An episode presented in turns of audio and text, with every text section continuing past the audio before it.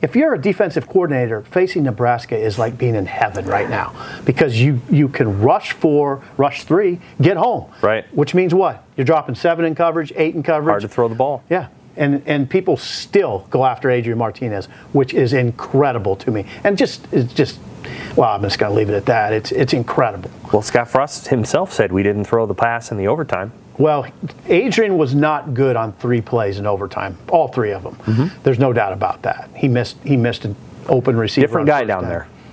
It, it, I don't think it has to do with overtime. I think it has to do with when they get to a certain spot on the field. I think with Adrian, it's so much about trust and he, I, the trust level that he has and his guys to go make plays in traffic just isn't as high.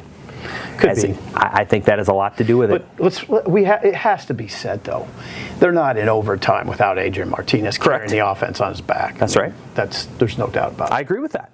Hey Husker fans, for the full episode of the Sip and Sam Showdown, visit huskerextra.com and subscribe today.